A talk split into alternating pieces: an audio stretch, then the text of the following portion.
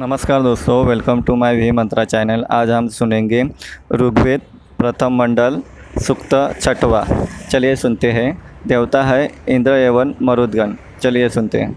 जो इंद्र तेजस्वी सूर्य के रूप में, अहिंसक अग्नि के रूप में तथा सर्वत्र गतिशील वायु के रूप में स्थित है। सब लोकों में निवास करने वाले प्राणी उन्हीं इंद्र से संबंध रखते हैं। उन्हीं इंद्र की मूर्ति आकाश में नक्षत्रों के रूप में चमकती है। सारथी उन इंद्र के रथ में हरे नाम के सुंदर रथ के दोनों और जोड़ने योग्य लाल रंग के और शक्तिशाली दो घोड़ों को जोड़ते हैं। वे घोड़े इंद्र एवं उनके रा, सारथी को ढोने में समर्थ है। हे मनुष्यों, यह आश्चर्य देखो कि यह इंद्र रात को बेहोश प्राणियों को प्रातः होश में लाते हुए और रात में अंधकार के कारण रूपहीन पदार्थों को प्रातः रूप प्रदान करते हुए सूर्य रूप में किरणें बिखेरते हैं। इसके पश्चात मरुदगण ने यज्ञ के योग्य नाम धारण करके अपने प्रतिवर्ष के नियम के अनुसार बदलो बादलों में जल रूपी गर्भ को प्रेरित किया है।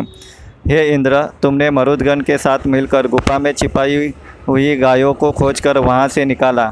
वे मरुदगण दृढ़ स्थान को भी भेदन करने एवं एक स्थान की वस्तु को दूसरी जगह में ले जाने में समर्थ है।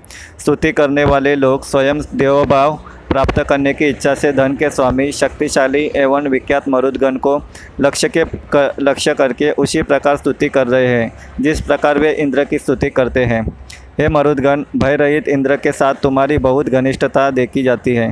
तुम दोनों नित्य प्रसन्न और समान तेज वाले हो।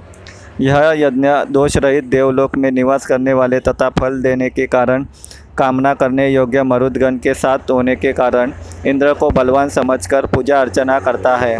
हे हे चारों ओर व्यापक मरुदगण, तुम द्युलोक आकाश या दीप्त सूर्यमंडल से इस यज्ञ में आओ। पुरोहित समूह इस यज्ञ में तुम्हारी भली प्रकार स्तुति कर रहा है।